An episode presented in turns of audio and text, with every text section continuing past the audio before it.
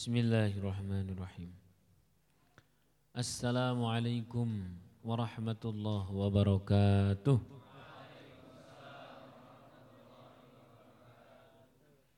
الحمد لله الحمد لله الذي أنعم علينا بنعمة الإيمان والإسلام وأمرنا باتحاد وصلة الأرحم والصلاة والسلام على أشرف الأنام وعلى آله وأصحاب الكرام. أما بعد Alhamdulillahi rabbil alamin Allah Subhanahu wa taala memberikan kita kenikmatan nikmat iman, nikmat Islam. Nikmat bisa masuk majelis ilmu sehingga majelis ilmu ini menjadi taman dari taman surga. Amin. Alhamdulillahi rabbil alamin. Allah Subhanahu wa taala memberikan kita kesempatan yakni bisa mendalami Islam kita. Namun jangan sampai lupa bahwa Islam itu adalah tidak jauh-jauh dari kata salima yang kemudian saudara mendengar juga ada kata selamat, juga ada salam, satu akar kata semuanya. Yang intinya adalah kedamaian, nah, kesejahteraan. Maka mau bicara tentang Islam apa pun jangan jauh-jauh dari visi dan misi itu. Bila ada pembahasan-pembahasan yang agak bertentangan dengan misi perdamaian, kedamaian mungkin butuh dimuhasabai lagi. Bila ada semangat-semangat, hiroh-hiroh yang membuat kita jauh dari awal ini, kata-kata Islam ini, ya mungkin butuh dikaji ulang lagi. Hadirin rahimakumullah. Baik kita akan mulai dari ngaji riyadhus salihin hadis dulu. Bismillahirrahmanirrahim. Wa an Abi Sa'id Sa'd bin Malik bin Sinan al-Khudri radhiyallahu anhuma anna nasan minal ansar sa'alu Rasulullah sallallahu alaihi wasallam.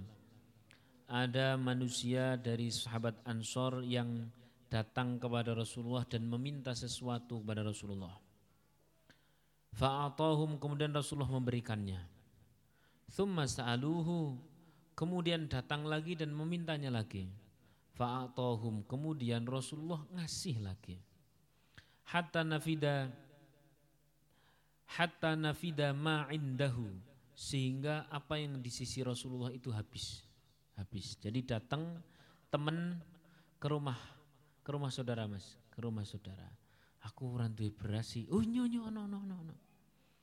Datang lagi. Mosok beras tok. Lah nganggo apa? Oh. Anu. Kompor gas. Oh no no no gowo gowo gowo gowo. Tapi ora ana lawuhe piye? Oh, ono tenang wae, ono ono gowo gowo gowo gowo. Ah terus Nek kok ngene anakku nangis nek ora ana duit nek piye coba? Oh, ono ono tenang wae ono. Ah itu Rasulullah itu begitu. Ada ada dikasihkan. Sampai yang di sisi Rasulullah itu habis, tidak tersisa. Wah ini kayaknya wajah-wajah jenengan ini. Tetring, oh ada ada tetring. Nah, gitu ya. Nggak ada sinyal. Oh nganggu HP ku, nganggu HP ku. Hmm model sampean model sampean insyaallah ya punjul-punjul sidik lah Bapak Ibu rahimakumullah Mbak saudara-saudari. Itu Rasulullah begitu. Diminta itu ngasih sampai habis. Sampai habis. Nah ini coba Rasulullah itu model kesabaran sing seperti apa coba yang bisa sampai seperti itu. Gitu ya Mbak ya. Sama jenengan pun sama. Anu aku meh mangat ngaji ora duwe jilbab. Oh, aku ana telu. Oh iya, aku nek nganggo siji tok kok iki adem, loro nih. Hmm. Gitu. Nah, bismillah wis pokoknya gitu. Gitu. Apalah lagi kok sampai meminta, ndak sampai meminta secara Rasulullah ngasih, ya. Gitu Rasulullah itu, Masya Allah.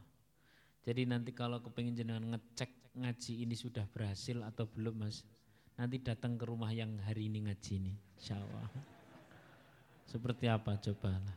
Alhamdulillah. Minimal pulsa-pulsa dapat lah. insya Allah. Rasulullah itu begitu, Rasulullah begitu. Insya Allah. Jadi jangan sampai hal ini, ha, hal ini hanya menjadi wacana saja. sesekali praktek minimal jenengan ikrarkan bisa mirip Rasulullah kalau hari Jumat. Ya walaupun konek Senin rotok mir on mir on sidik lah ya. Maksudnya rotok lali-lali biye gitu. Insya Allah ya nek bisa sih setiap hari kita ada kemiripan dengan Rasulullah. Dari setiap segi, dari setiap sudut. Minimal dari sudut ini ketika hari Jumat. Ya, hari Jumat. Ya cuman hari Jumat tidak apa-apa. Hari Jumat dan yang lain itu aja. Insya Allah ya. Faqala lahum hina anfaqa kulla syai'in biyadih. Kemudian Rasulullah bersabda ketika semuanya sudah habis di sisi Rasulullah. Kenapa diminta? Sama sahabat-sahabat Ansor. Sama sahabat-sahabat Ansor. Ma yakun indi min khairin falan addakhirahu ankum. Ma yakun indi tidak ada di sisiku min khairin dari kebaikan falan addakhirahu ankum maka tidak mungkin aku simpan ya aku simpan untukku bagimu maka tidak mungkin aku tidak berikan kepadamu bahasanya bahasanya begini pokoknya seluruh apa yang saya punya yang saya senang yang baik-baik tidak mungkin tidak kuberikan kepadamu bahasanya sampean apa sih yang bukan untukmu hmm.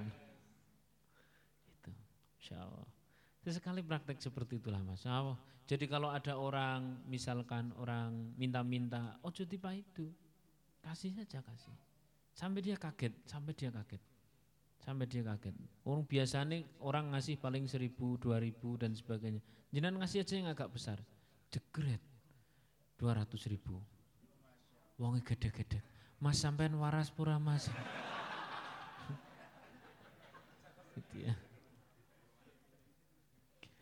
Jangan tinggal bilang saja, Pak, izinkan saya mm, memberikan kebaikan untuk diri saya sendiri di akhirat. Wah, surah apa gini gini gini ini. Maksud saya memang sesekali kita mempraktekkan sing model-model seperti itulah. Ya, mumpung apa mas? Mumpung saudara-saudara yang hadir di sini, jangan bilang siapa-siapa ya. Belum punya istri Nek sudah punya istri jenengan sotako geden nanti ada yang merengut di belakang. Nah ini, ini jangan jangan dengarkan mbak, ini jangan didengarkan mbak, ini jangan didengarkan. Kecuali kalau saudara ketika ada seorang suami ngasih untuk orang tuanya, ngasih untuk orang lain jenengan dukung, lah ini didengarkan.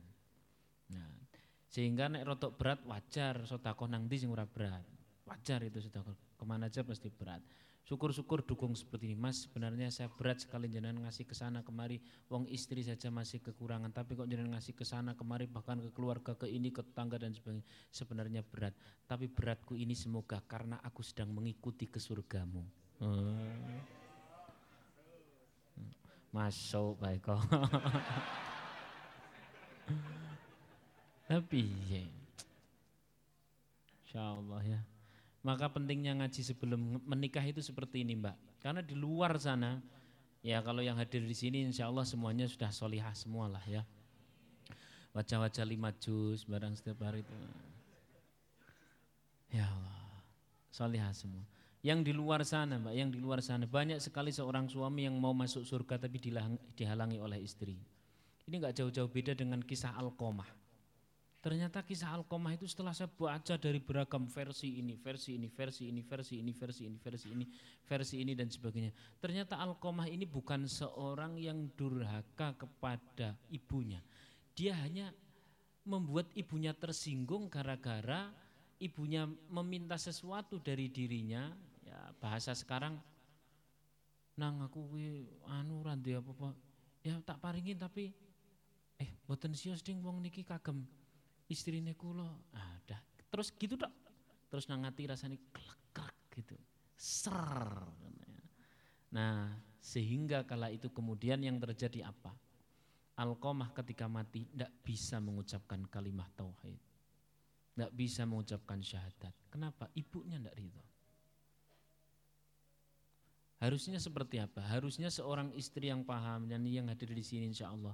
Satu ketika bahkan katakan saat benar-benar kepepet, mepet, hanya uang sebut saja 500 ribu itu pun untuk kepentingan makan dan sudah kepentingan-kepentingan yang sangat darurat. Lalu tiba-tiba ibu berkata, aku randuwe hingga itu ku beras. Ini seorang istri yang soleh akan berkata demikian, kasihkan kepada ibumu. Lu kenapa? Karena engkau masuk surga ada di telapak kaki ibumu dan aku masuk surga ada di tangan engkau. Maka ketika ini sebenarnya saya sedang mengikuti surgamu. Tapi kalau ini tidak didukung, yang terjadi apa? Justru berarti menghalangi surga. Nah ini para akhwat-akhwat yang hadir di sini persiapkan mbak. Nanti satu ketika yang akan terjadi tanya sama pengantin-pengantin baru, tanya sama pengantin. Paling sulit itu adalah bersikap adil antara cinta kepada istri dan cinta kepada orang tuanya. Tanya, tanya oh pengantin baru, pasti jawab, iya, iya aku lagi bingung kui. Nek rok melu kono kene bojoku mrengut, melu kene aku rapi nak karo ibuku wong sing dhisik sing nyekolahke ya ibuku sing sekolah ibuku kabeh. Tanya nek ndak percaya. Tanya, oh, tanya. Jawabannya pasti, iya kita cerita aku apa. Tapi bagi yang hadir di sini, yang sudah solih-solih akan paham. Bahkan sampai diibaratkan. Sampai diibaratkannya. Satu ibarat yang sangat luar biasa. Ini oleh para ulama zaman dahulu. Bahkan ketika misalkan dalam sebuah perahu. Dalam sebuah apa? Perahu. Ini ilustratif. Ilustratif. Gak usah tanya kepada pengantin baru. Tanya sama bapak-bapak kalau tidak percaya. Dan ini memang ujian bagi seorang istri, ujian. Kalau bisa seperti ini, oh bareng-bareng masuk surga. Amin Allahumma ini sampai ilustrasinya begini. Pas uh, kapal, kok kapal atau apa tadi? Perahu, perahu isinya tiga orang. Suami, istri sama ibunya suami. Suami, istri sama siapa? Suami berposisi sebagai nahkoda yang tidak mungkin tergantikan karena dia yang harus nyetir. Kemudian yang di belakang adalah istri dan ibu.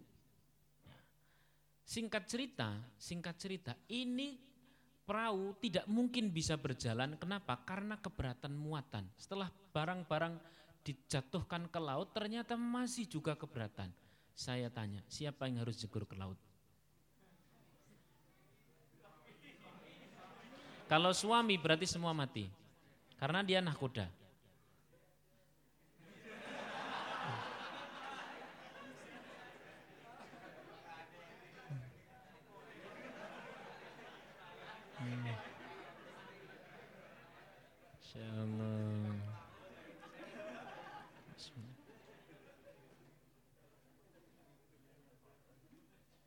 Ini diilustrasikan oleh para eh, tokoh-tokoh bijak di zaman dahulu sampai segitunya. Kira-kira siapa yang jegur ke laut? Hmm. Siapa yang jegur ke laut? Kalau suami berarti mati semua, ya kan? Kalau ibu berarti neraka semua. Kalau istri bisa surga semua. Nanti pas mau tidur jangan renungkan. Ketemu.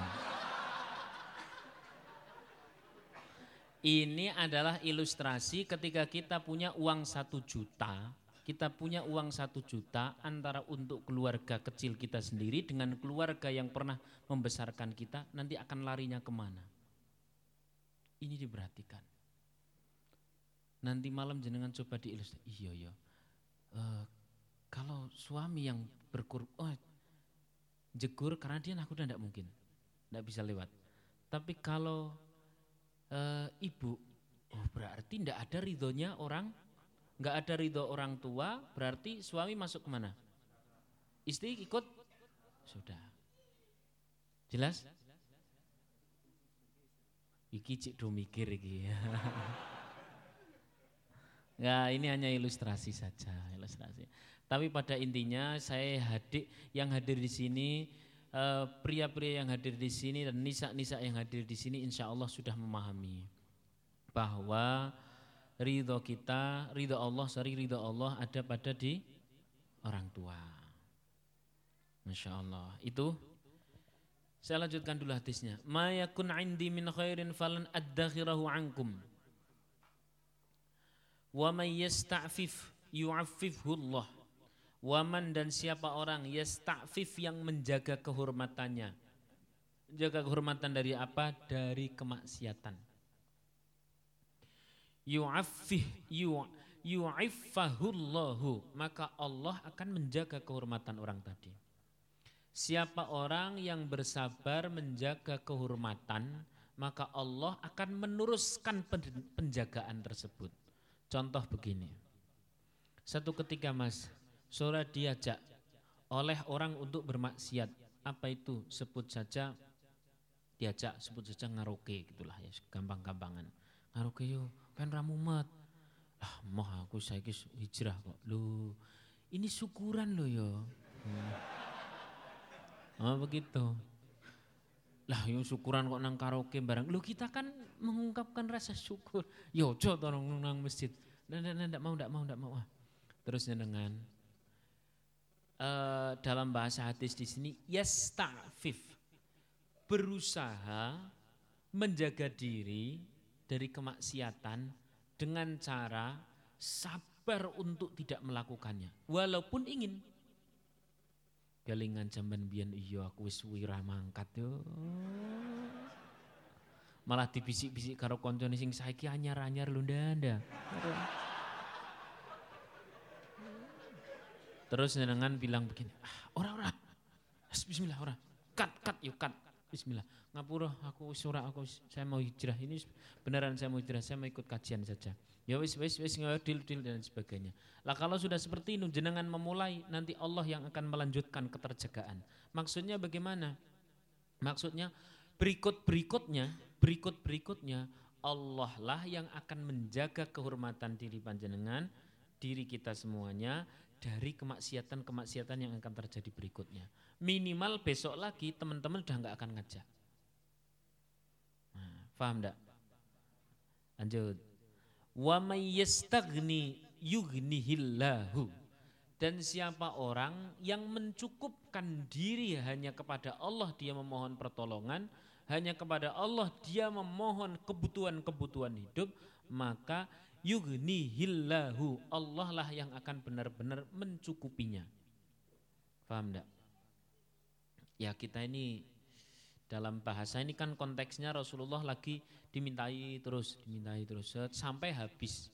Baru didik baru pendidikan yang keluar. Ini menunjukkan bahwa ketika kita mau mendidik masyarakat menengah ke bawah masyarakat menengah ke bawah jangan langsung pendidikan. Beri kenyangkan perutnya dulu kasih pakaian dulu. Sampai kita benar-benar maksimal, baru ngasih pendidikan. Ini cara Rasulullah. Yo ini, bawa lagi, bawa lagi. Saya sudah habis. Gini ya, siapa orang yang mencukupkan dirinya dengan pertolongan Allah, maka Allah akan mencukupi. Ini kan kata kasaran yang ngomong, kasaran yang ngomong wis to sampean sing konaa kan wis tak kei wis njaluk karo Gusti Allah nek karo aku ono teke tapi nek Gusti Allah ora ono teke kan begitulah kasaran yang ngomong ini kan sebuah pendidikan tapi kalau kita mendidik orang, yang terjadi apa? Dikenyangkan dulu. Nah, baik kita fokus lagi. Mayyastagni yughnihillahu. Siapa orang ya, siapa orang yang dirinya itu ya, dirinya itu merasa cukup dengan Allah. Aku janeki butuh banget. Mung lisan ini kalau harus meminta kepada manusia, kayaknya kok jadi koyo ora ono Gusti Allah. Ah ndonga wae, ndonga wae, ndonga ndonga wae. Nah, begitu. Siapa yang bisa seperti itu, maka yughnihillahu. Allah benar-benar akan ngasih. Contoh, bocah nang kos-kosan. Kiriman belum datang. Ini saya cerita siapa begitulah ya. Anak di kos-kosan, kiriman belum datang. Buka lemari loh, mie instan habis. Biasanya kan makanannya komplit kan? Ada rawon, gulai, terus kemudian uh, terus kemudian soto ya, uh, ayam kare, semua dalam satu sajian mie instan kan? Biasanya komplit, ini habis. Terfikir oleh saudara mas, terfikir oleh saudara, koyo kutu jaluk konco. Kayak harus pinjam teman. Tapi tiba-tiba kelingan ngaji ini. Ingat nyenan ngaji ini. Anda. Kali ini saya akan mencukupkan hanya memohon kepada Allah. Ya Allah, kerucek kerucek kerucek perut. Perut ini ya Allah. Saya hendak minta siapa-siapa. Saya hanya meminta kepada engkau wis. Dikawa sholat, wis bar sholat dikawa nang ngalap laptop. Lu kok biru kabeh warnane. Dikuat-kuat. Ini awet esok urung sarapan. Sampailah kemudian siang. Ada dua kemungkinan. Kemungkinan yang pertama, ya, kemungkinan yang pertama, saudara tidak kuat. Akhirnya apa? Bilang sama teman, bro, yuk, aku digratisi minggu dulu, ngeleh ora karuan karuan, bisa seperti itu. Atau bro, sing wingi kai, anu utangku cik tuh, cik, atak aku nyileh mana apa apa yo, bisa seperti itu bisa. Ini kemungkinan ya. Kemungkinan kemungkinan pertama itu kita akan nggak kuat, akhirnya minta kepada manusia. Dan setelah kenyang, ini perhatikan nek tidak percaya seperti ini terjadi. Dan setelah kenyang, kenapa? Dengan pinjam teman atau dengan minta digratisi atau apalah pokoknya yang minta kepada manusia itu, saat setelah kenyang, seret kembali ke kos-kosan, ada yang nganter makanan lo. Ngerti yo mau rasa data utang yo kok data situ. Ini kayak kayak Allah lagi mau nunjukin, ya Allah kayak lagi mau nunjukin, wis to kowe nek sabar sithik wae ora dadak kasih jaluk karo manusa lho tak kei. Paham ndak? Nah. Maka saya ulang lagi, yastaghni yughnihillahu. Yastaghni yughnihillahu. Barang siapa sabar untuk hanya mencukupkan diri memohon kepada Allah, nanti Allah akan cukupi. Hanya dalam waktu yang mungkin ya kalau urusan makanan mungkin sak jam dua jam lah. Kalau urusan jodoh ya mungkin ya sebulan dua bulan lah.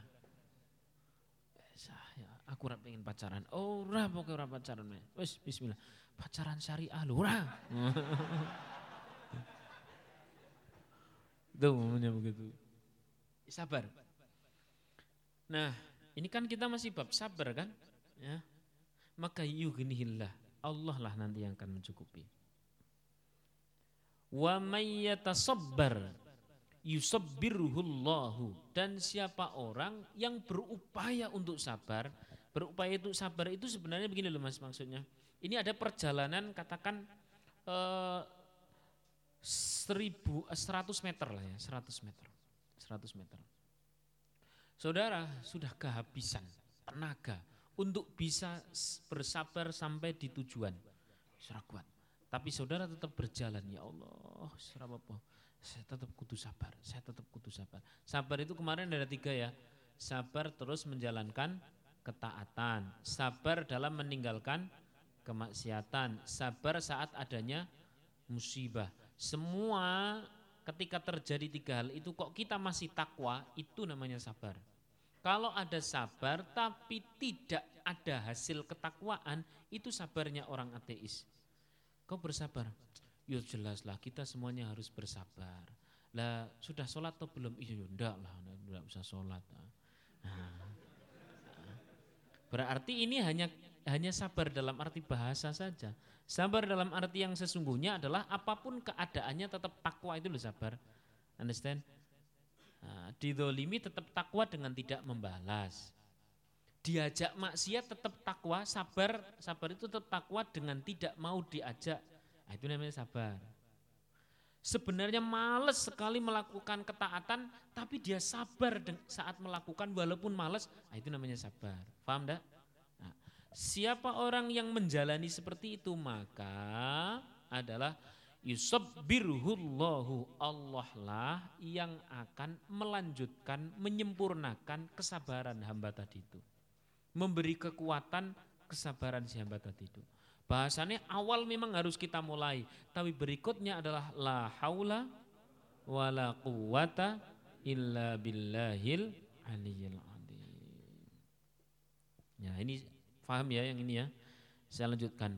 Wa ma u'tiya ahadun ata'an khairan wa awsa'a minas sabri. Ya, dan seorang itu tidak akan mendapatkan anugerah yang lebih baik atau lebih lapang melebihi anugerah yang diberikan kepada orang yang bisa bersabar. Maksudnya Allah tidak akan memberikan sesuatu yang lebih baik kecuali dengan kesabaran. Hmm. Ini masih tentang masalah kesabaran, Masya Allah. Sehingga silahkan diterapkan di kehidupan masing-masing. Saya sendiri sedang masih belajar ya, masih belajar. Ingat bahwa kita ini hidup paling pol 70 tahun, itu saja belum mesti. Wong kadang-kadang jumlah mati kayak akeh banget saya Ya kan? Kan lagi tren kan. Alhasil kapan pun bisa mati. Kalau kita mengenalkan sholat kita asli tidak cukup, tidak cukup sholat kita itu. Puasa kita juga tidak cukup. Kadang-kadang kita itu malam sahur, pagi sarapan. Iya. Masya Allah. Terus kemudian tahajud, ya tahajud kita seperti itulah. Dapat tiga hari, leren rong dino. Mulai mana? ya Allah, dapat seminggu wis koyo ya ya ono kae. Leren sesasi. Oh. Kan gitu. Allah. Duhanan, duha, kita model duhananya seperti apa sih? Ya nek dong pas lagi sergap Masya Allah 8 rokaat nantang-nantang ya Allah Gusti andaikan masih ada syariat dua lagi mau saya tambahi lagi lebih dari 12 iya nek dong lagi semangat nek pas tidak semangat pas kita lagi banyak proyek pas kita lagi banyak perkara pas ada kesibukan HP bunyi terus Masya Allah rong rokaat lu kutundang rampung. WA penting. Allahu Akbar. Undang cepet-cepet rampung. Ini orang sholat tapi pikirannya sudah di HP apa yang seperti itu mau kita pakai untuk menghadap Allah? Kan sangat kurang kan. Kita dikasih perjalanan di dunia ini mencari bekal cuman 70 tahun untuk hidup di akhirat berapa? Miliatan tahun. Maka sangat tidak cukup kalau ngandelin sholat kita. Alhasil pakai apa kemudian? Ya pakai 24 jam itu bagaimana jadi ibadah. Dan menjadikan 24 jam itu menjadi ibadah tidak mungkin tanpa yang bernama kesabaran. Maka bapak-bapak yang hadir di sini ketika yang pertama sabarlah terus berbuat baik untuk keluarga. Terus bersabar. Terus kemudian kalau dipa itu jangan bilang saja. Dipa itu lagi dek, tidak apa-apa. Lah kenapa tuh malah jaluk dipa itu? ini biar menambah kesabaran saya. Saya memberi nafkah itu pahalanya satu. Terus kemudian memberi nafkah kok tipe itu pahalanya dua. Tambah dituntut-tuntut mungkin bisa tiga. Kenapa? Karena kita orientasinya akhirat. Tidak bisa marah nanti Mas Dinan seperti asli nggak bisa marah. Paling-paling ngelihat orang merenggut kita akan tersenyum. Sebaliknya Mbak, sebaliknya juga sama. Seret suami pulang, seret, lu Mas, ini kita sudah akhir bulan loh mas, tidak ada belanja, tidak ada apa-apa. Ya, nggak ada. Ya. Lah kemarin nek keluar? Yo jane kur metu. Ya, lah kenapa? Ya biar tidak dipeliroi sama mertua aja. Maksudnya kan ada si pengantin-pengantin baru sing penting tokok metu gitu aja. Seret, belum punya kawian lah ceritanya. Ini istri yang solih akan berkata demikian. Tidak apa-apa mas, tidak usah khawatir kita kita walaupun dengan seperti ini dengan penuh kekurangan tetap ada yang bisa dimakan. Ini kan masih ada lauk, masih ada nasi, masih ada nauk dan sebagainya. Kalau perlu sebenarnya tidak ada semuanya mas. Biar apa? Kurang nafkah itu satu pahala, tidak ada nafkah mungkin malah dua mas.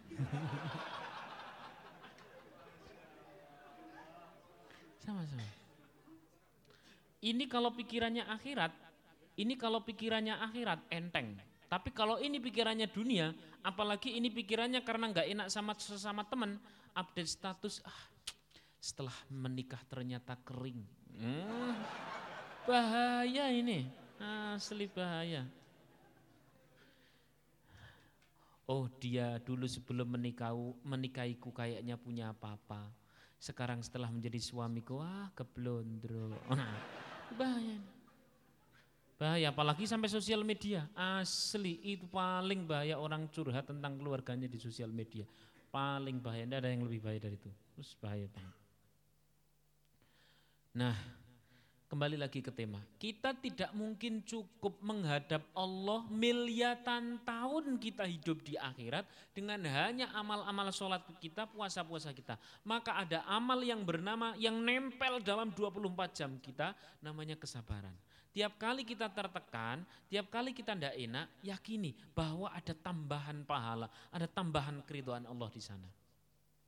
Understand? Nanti saya akan lengkapi di pas ngaji hikam ngaji hikam nanti itu. Masya Allah. Sehingga kasaran yang ngomong nek jenengan pas dimarahi sama bos gitulah ya, pas dimarahi sama bos. Kenapa? Karena sebuah kesalahan. Terus bos marah. Kamu kok saya marah-marahi malah diem aja, tidak jawab kamu. Enggak, memang saya salah kok. Loh, kok malah ngaku salah? Iya saya salah, barangkali dengan saya dimarahi seperti ini, dosa saya gugur. Gitu tuh. Lu kan begitu tuh. Ini kalau urusan dunia tok jenengan hitung-hitungan dunia tidak nyambung. Tapi kalau hitungan kita di akhirat bahwa hidup kita panjang perlu untuk diampuni dosa, betul enggak? Perlu untuk diampuni dosa. Saya kan tadi korupsi waktu, Pak. Sehingga apabila saya dimarahi mungkin dengan seperti ini nanti di akhirat saya sudah tidak dihukum sama Allah. Hmm. Kalau perlu Bapak marah lagi lah.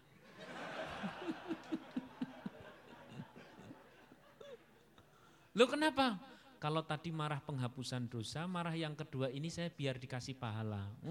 Hmm, Kesabaran lagi ini munculnya. Understand? Masya Allah. Kiyono sing buri sing terus ngaji ki ngaji opo to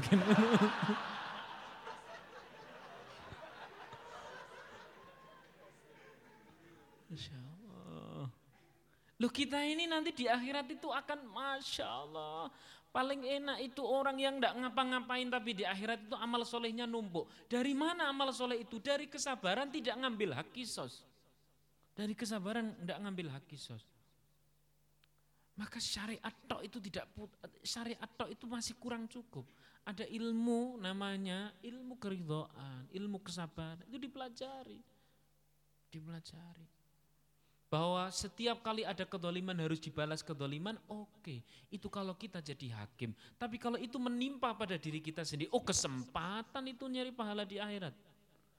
Nyari keridhaan Allah di akhirat. Kesempatan banget. Alhamdulillah didolimi ya Allah.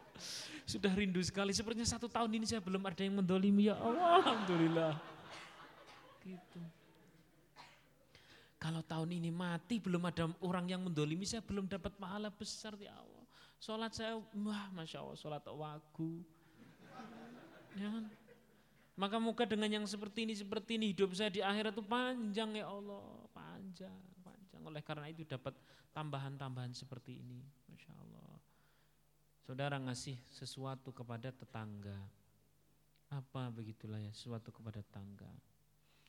Dengan ngasih sesuatu itu dapat satu pahala, dapat satu keuntungan akhirat. Ketika kemudian tetangga tadi ditolong malah mentung, ditolong malah mentung bahasa Indonesia apa? Nulung mentung apa? Nulung mentung. Ya, pokoknya tolong pukul. itu hanya ada di bahasa Jawa kayak judul kali ini The Most Pro itu. Saya lanjutkan. Masya Allah ya.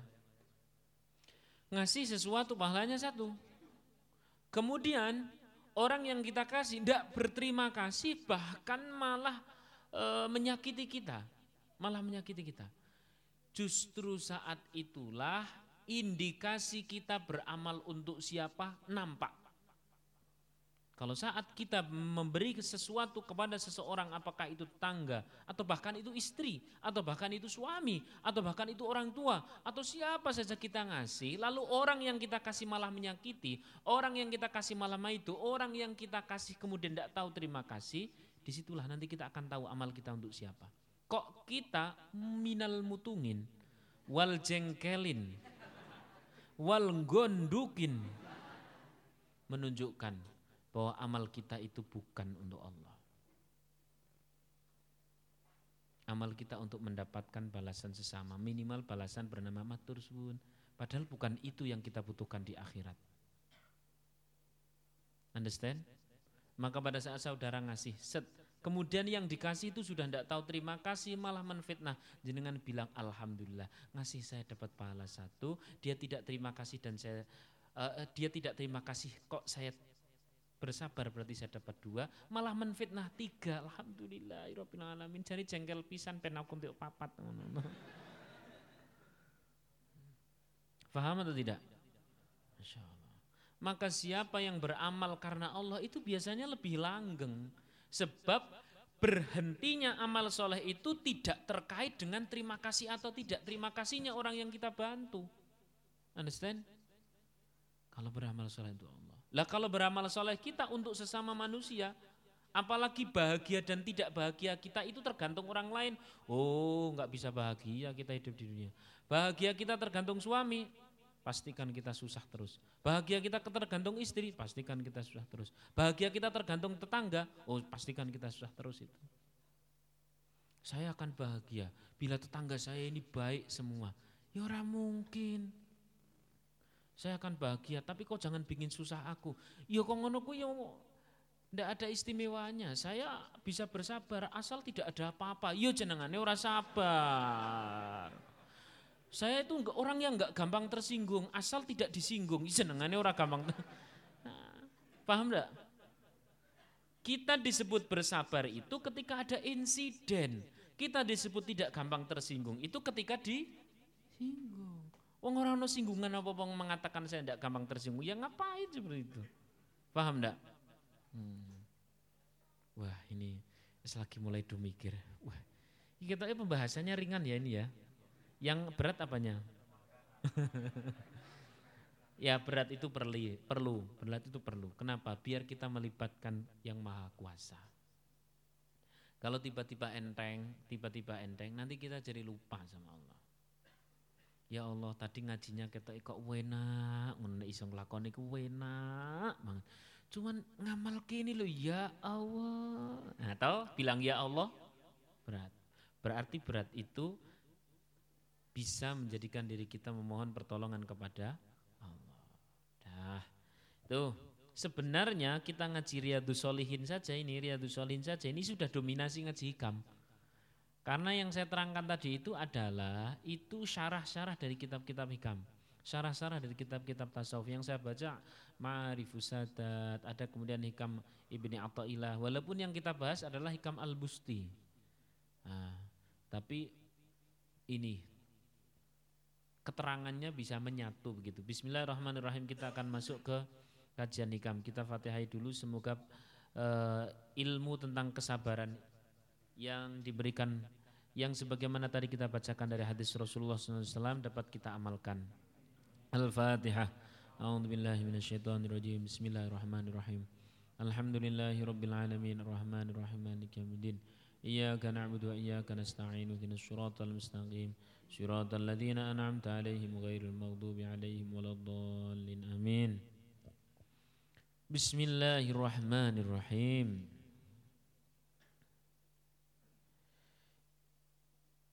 يا الله يا رحمن الرحيم.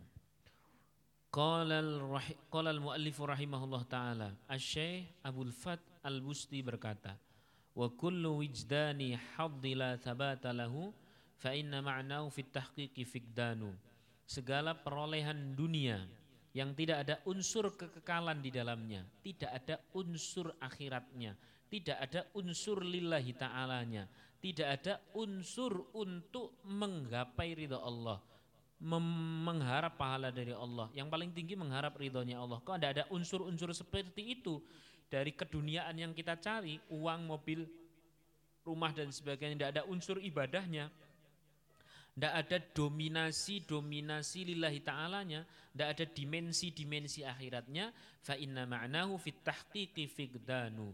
Maka artinya kau sebenarnya kehilangan saat mendapatkan harta itu. Maksudnya begini, kita ini kan dihidupkan di dunia, wa khalaqtul jinna wal insa illa liya'budun. Berarti kita dihidupkan untuk ibadah. Kalau Allah ngasih uang berarti itu sarana untuk kalau Allah ngasih rumah berarti sarana untuk kalau Allah ngasih mobil berarti sarana untuk kalau Allah ngasih istri berarti sarana untuk kalau Allah ngasih segala sesuatu sebenarnya sarana sarana untuk Lah kok tidak kita gunakan untuk ibadah, berarti kita kehilangan saat mendapatkannya. Faham? Nah, terus kemudian prakteknya gimana? Kan kita ini kan ya kesehari-hariannya, kita ini kan ya ada yang bekerja, ada yang berusaha, ada yang ikhtiarnya di online, ada yang keluar kota terus, ada yang macam-macam. Simpel. Seringlah muhasabah. Muhasabah itu bisa kita jalankan yang paling simpel adalah ketika kubailas subhi, menjelang waktu subuh atau kapan saja silahkan muhasabah. Cara muhasabahnya bagaimana? Cara muhasabah adalah dengan menanyai diri sendiri. Misal kasih contoh siapa namanya? Ananta. Hmm. Siapa? Yes. Namanya siapa ya? Ya, yang umum saja yang umum namanya. Yanto. Ya. Umpama begitulah ya Yanto. Ini kalau ada yang namanya Yanto saya tidak ngepas kilo ya karena ada yang usul saja tadi. Yanto. Ento, mau ke mana? Menanyai diri sendiri. Yang tanya diri sendiri kepada diri sendiri. Misal lagi di e, kereta gitu lah ya, mau berangkat ke Jakarta. Ento, mau ke mana? Ke Jakarta. Ke Jakarta mau apa? Garap proyek. Garap proyek buat apa? nyari duit lah. Nyari duit buat apa? Ya untuk kebutuhan keluarga. Lah biar apa? Ya jenenge wis keluarga ya wis kuwi lah. Nah, ini namanya ndak sampai. Ndak sampai ini. Tanya, siapa lagi namanya? Misalkan Ahmad, Mad, mau ke mana? Prodadi. Mau apa Prodadi? Nyari duit. Nyari duit buat apa? Buat apa? Ya Ya kayak orang-orang lah. Nggak sampai berarti. Harusnya gimana? Harusnya begini. Entah, entah, mau ke mana? Mau ke Jakarta. Mau apa? Ngarap proyek. Ngarap proyek buat apa? Nyari duit. Nyari duit buat apa? Buat bekal ibadah kepada Allah. Selesai. Atau kalau mau masih panjang, buat nafkahi keluarga. Lah kalau nafkah keluarga itu buat apa toh? Nafkah keluarga itu biar bersama keluarga beribadah kepada Allah. Harus ada sampai sananya. Understand? Kan sudah saya share kan di wag Sudah atau belum? Sudah, paling tidak disimak paling. Wah, itu tidak di-download, ayo. Download. Oh habis kuotanya, Masya Allah. Soalnya HP soleh itu. Nggak pengen lihat Instagram sehingga wah semending teh nganu paketanku. Saya lanjutkan. Begitu. Dari setiap aktivitas-aktivitas apa pun tanyakan pada diri kita sendiri tujuan akhirnya mau ke mana? Tanggal 29 itu kok dikasih bunderan itu mau apa toh?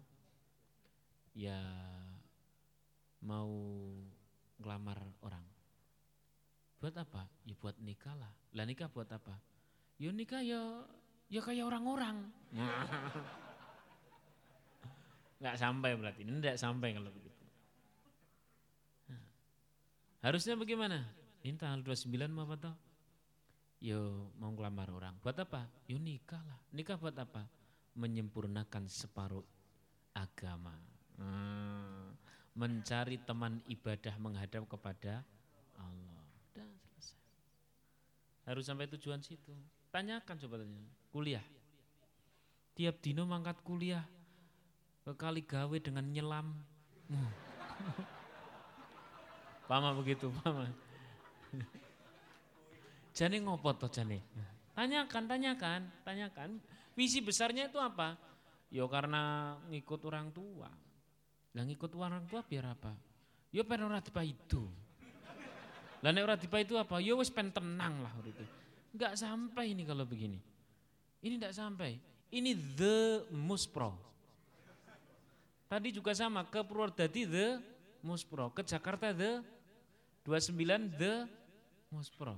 Kalau tidak sampai ada tujuan akhirnya untuk ibadah kepada Jadi ditanyakan ulang lagi. Kau ke kali gawe kuliah mau apa tuh jane sampai uh, bukan menyelam lah ngapung. Kenapa toh? Ya nyari ilmu. Lah kenapa kok nyari ilmu? Ya orang tua yang suruh lah. Orang tua yang suruh kok kau mau aja.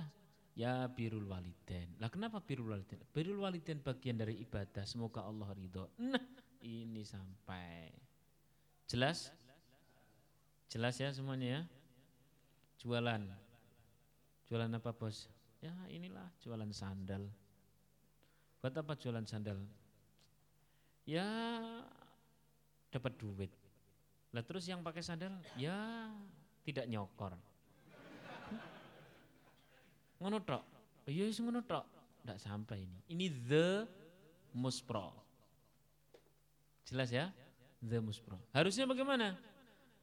Ngapain tuh di online jualan sandal? Jualan sandal buat apa? Yes, bismillah. Ini dalam rangka mau ngelamar seseorang mencari separuh agama yang yang sementara ini hilang. Semoga dimudahkan oleh Allah. Syukur ditambahi lagi itu niat lillahi ta'alanya dengan apa? Kalau itu jualan berarti yang kita jual itu bagaimana juga menjadi sarana ibadah bagi orang lain. Kalau itu sandal berarti begini. Lah sandal kalau dipakai orang-orang ketika kau jual yang membeli itu untuk apa?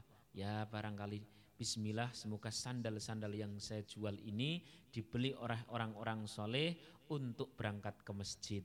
Hmm, jelas? Gitu. Jualan apa? Jam. Buat apa?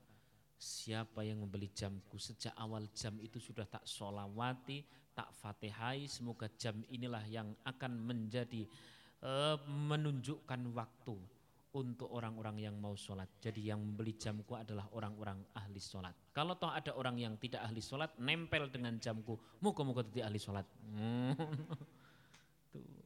Jadi makin leket gitu, makin leket. Niat ukhrawinya makin leket.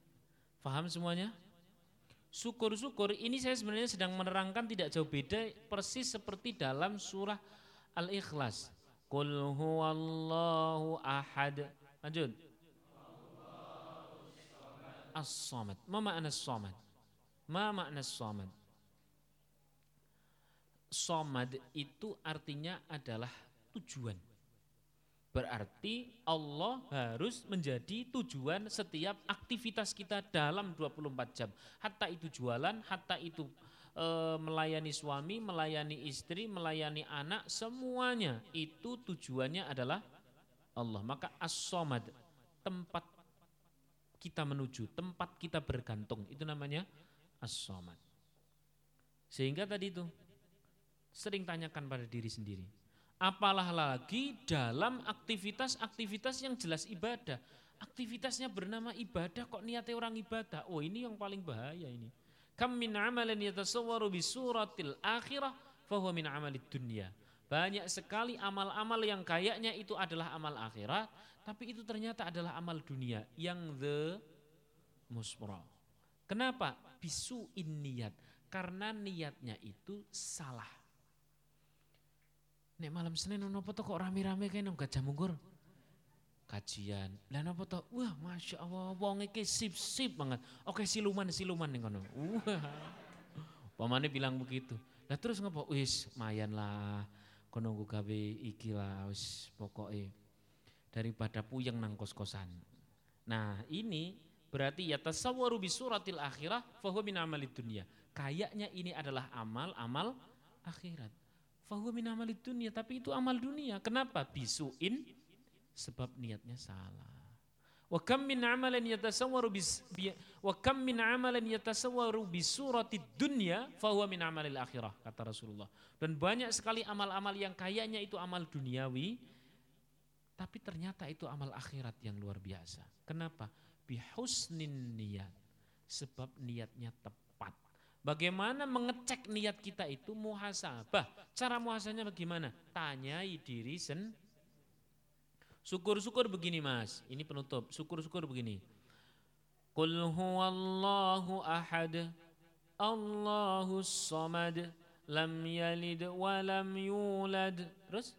Walam yakun lahu kufuan ahad walam yakun dan tidak ada lahu bagi Allah kufuan pembanding ahadun, satu pun tidak ada. Maksudnya bagaimana? Tiap kali kita melakukan aktivitas 24 jam itu tidak usah ada pembanding yang kita sandingkan dengan Allah. Contoh begini, mau ke mana? Kok sudah necis seperti itu naik kereta? Mau beribadah kepada Allah. Lu kok nang Jakarta? Iya, ibadah saya dengan mencari nafkah untuk keluarga. Hmm, ini khusus yang berkeluarga ya, jumlah ramelu-melu. Understand? Tanggal 29 mau apa? Mau beribadah kepada Allah bersama pendamping hidup. Hmm. Jadi nang ngarep langsung set ibadah lang. Kalau tadi kan masih pada rentetan kalau tadi itu mau ke mana ke Jakarta Jakarta mau apa mau proyek proyek mau apa mau nyari duit nyari duit buat apa buat keluarga buat apa buat, kalau tadi itu tapi ini yang lebih keren lagi set mau apa tuh kok naik kereta pacakannya necis mau beribadah kepada Allah dari depan dan ini bertanya pada diri sendiri. Ditancapkan di dalam hati diri sendiri. Dalilnya mana? Tadi sudah saya sampaikan dari Rasulullah SAW. Baik, sampai sini sudah jelas semua kan? Jelas? Alhamdulillah.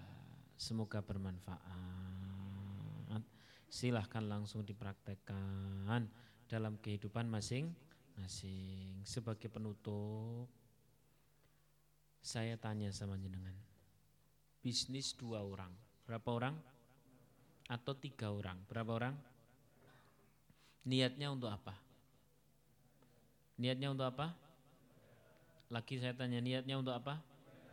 Niatnya untuk apa? Ternyata saudara ditipu. Ternyata diapakan? Duit dapat enggak? Enggak dapat. Didolimi dapat enggak? Ketika didolimi sabar jadi apa? jadi ibadah. Berarti dapat niatnya. Alhamdulillah didolimi dah. lumayan, lumayan, lumayan, lumayan. Kan begini mas, kalau saya rentetkan begini, kalau saya rentetkan begini. Tadi eh, saya bacakan satu sekali lagi saya bacakan. Wa kullu wijdani hadin la thabata lahu fa inna ma'nahu fit tahqiqi fiqdanu.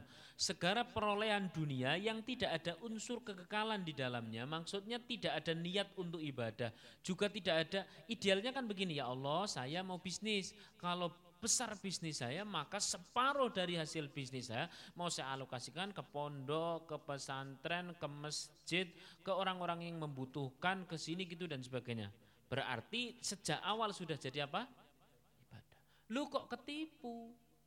Hah? Ketipu. Ada duitnya enggak? Jadi sodakoh enggak? Jadi ibadah atau tidak?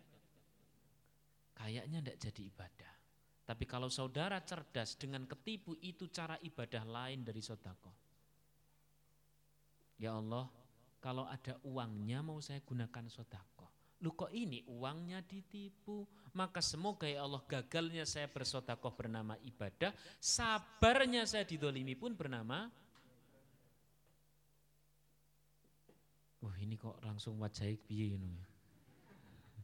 Paham ya? Maksud saya ini penting mas. Ya minimal dengan ngaji seperti ini saudara cara orang berjalan gitu di depan ada jeglongan-jeglongan sudah tahu dari awal. Understand? Kalau ndak tahu dikiranya enak terus. Begitu ndak enak minal mutungin, wal jengkelin, ngamuin, wah wal maidunin sak komplite. Enggak jadi ibadah lah. Itu dulu yang dapat saya sampaikan. Semoga bermanfaat. Amin Allahumma. Amin. Insya Allah kita akan ketemu lagi di pekan depan. Insya Allah. Yang ngaji hikam di Masjid At-Taufik itu masih hikamnya Syekh Ibni Athaillah Ilhal Iskandari. Jadi pembahasannya benar-benar berbeda kalau besok pagi. Mung di sana banyak orang-orang sepuh sehingga contohnya husnul khotimah. Maka saudara kalau sampai sana tidak usah kaget bila didoakan husnul khotimah. Nah, ya, insyaallah, insyaallah. Kalau ada salah-salah saya mohon maaf. Semoga setiap kali ada kekurangan yang satunya menjadi kelebihan bagi yang satunya. Paham kan? Dua orang berteman, yang satunya itu membuat kita bersabar. Berarti yang kita bisa bersabar. Bagi kita baik atau tidak? Baik. Saya tanya lagi, di, dilihat dilihat tangan saya dilihat. Misalkan ada tiga orang atau empat orang atau lima orang atau dua orang wis. Yang satunya itu kelakuannya bikin kita sabar. Bikin apa? Bikin kita sabar. Kita bersabar baik atau tidak? Baik. Berarti itu jadi kebaikan betul? Jadi ibadah enggak? Jadi ibadah. Terus kemudian yang membuat kita bersabar sejatinya dia berjasa atau menjengkeli? Berjasa. Maka orang yang membuat diri kita latihan sabar, orang tersebut baik atau buruk? Uh, jeneng apik kabeh iki. Dah, wis pokoknya. Mari kita tutup dengan membaca istighfar bersama-sama ya. Istighfar bersama-sama. Kemudian kita lanjutkan dengan sodako, ya. dilanjutkan lagi dengan uh, doa. Mari bersama-sama beristighfar.